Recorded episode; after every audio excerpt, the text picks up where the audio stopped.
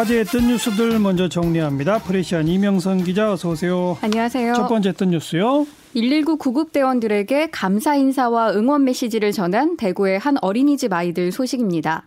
아이들이 소방관 아저씨 힘내세요. 대구를 지켜주셔서 감사합니다. 저도 소방관님처럼 훌륭한 사람이 될게요 등을 쓴 스케치북을 들고 찰칵 이렇게 사진을 찍어서 보냈습니다. 음. 근데 어린이집 휴원 아닌가요? 네, 그래서 이 아이들이 각자 집에서 사진을 찍어 보낸 걸 선생님이 모아 어린이집 인근 소방청에 전달한 건데요. 아하. 정문호 소방총장은 이 소방청 SNS를 통해서 코로나19로 인한 대구 경북 지역 주민의 아픔과 국민의 시름을 덜어드리기 위해 감염병 사태가 완전히 종식되는 날까지 더 열심히 뛰겠다고 감사 인사를 전했습니다. 네. 현재 대구 경북 지역에는 전국에서 모인 구급차 200대가 이 코로나19 환자 이송 업무를 하고 있는데요.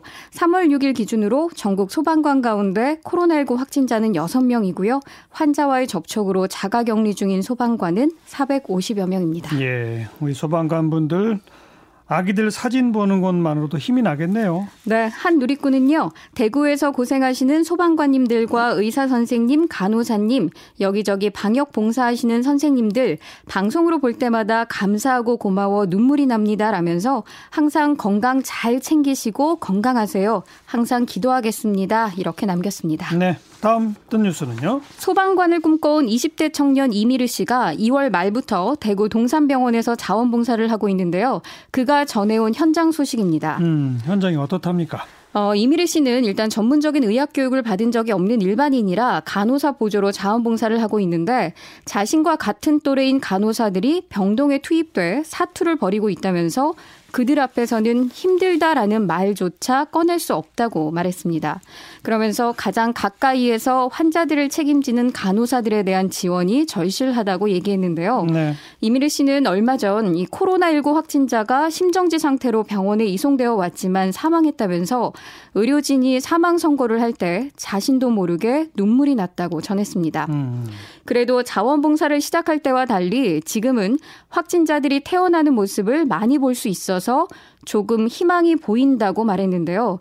조금만 더 버티면 코로나 사태가 끝날 수 있겠구나라는 생각을 한다며 창문도 열지 못하고 병실에 갇혀 코로나와 사투를 벌인 환자들이 이 다른 환자가 완쾌해 병원 문을 나설 때마다 박수를 치고 있다고 현장을 전하기도 했습니다. 그렇죠. 또 다음 뜬 뉴스는요. 청년들의 응원 소식 하나 더 전할까 하는데요.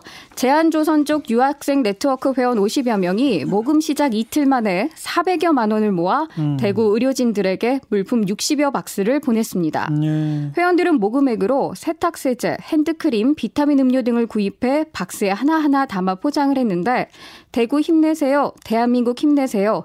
대한민국을 응원하는 중국 형제자매 일동 배상이라고 쓴 종이를 붙여서 보냈습니다. 그 제한 조선족 유학생이니까 네. 한국에서 학교 다니는 조선족 출신 유학생들. 그렇습니다. 오. 이 회원 중에는요, 지금 한국에서 공부를 하고 있는 학생도 있고요.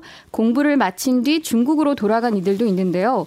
모금운동에 동참한 장지화 중국 변호사는 단기간에 목표보다 많은 금액이 모여 깜짝 놀랐다고 전했습니다.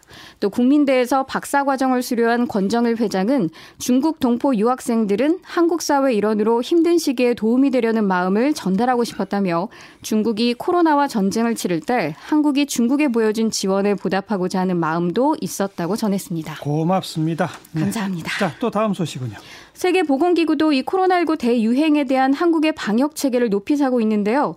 미국 일간지 워싱턴 포스트 역시 한국의 사례를 다른 국가들과 비교하며 민주주의 방식으로 공공의 건강을 보호하고 있는 모범국이라고 소개했습니다. 예. 신문은 한국 정부의 조치는 대중교육, 투명성 제고, 시민사회 참여에 집중돼 있다고 분석했는데요.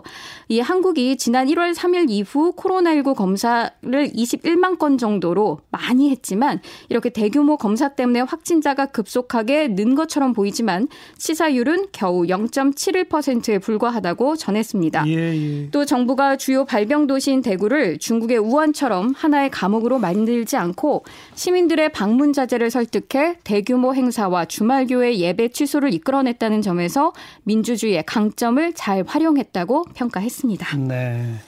워싱턴 포스트가 한국을 이렇게 평가했네요. 네. 네 수고하셨어요. 감사합니다. 프레시안 이명선 기자였어요.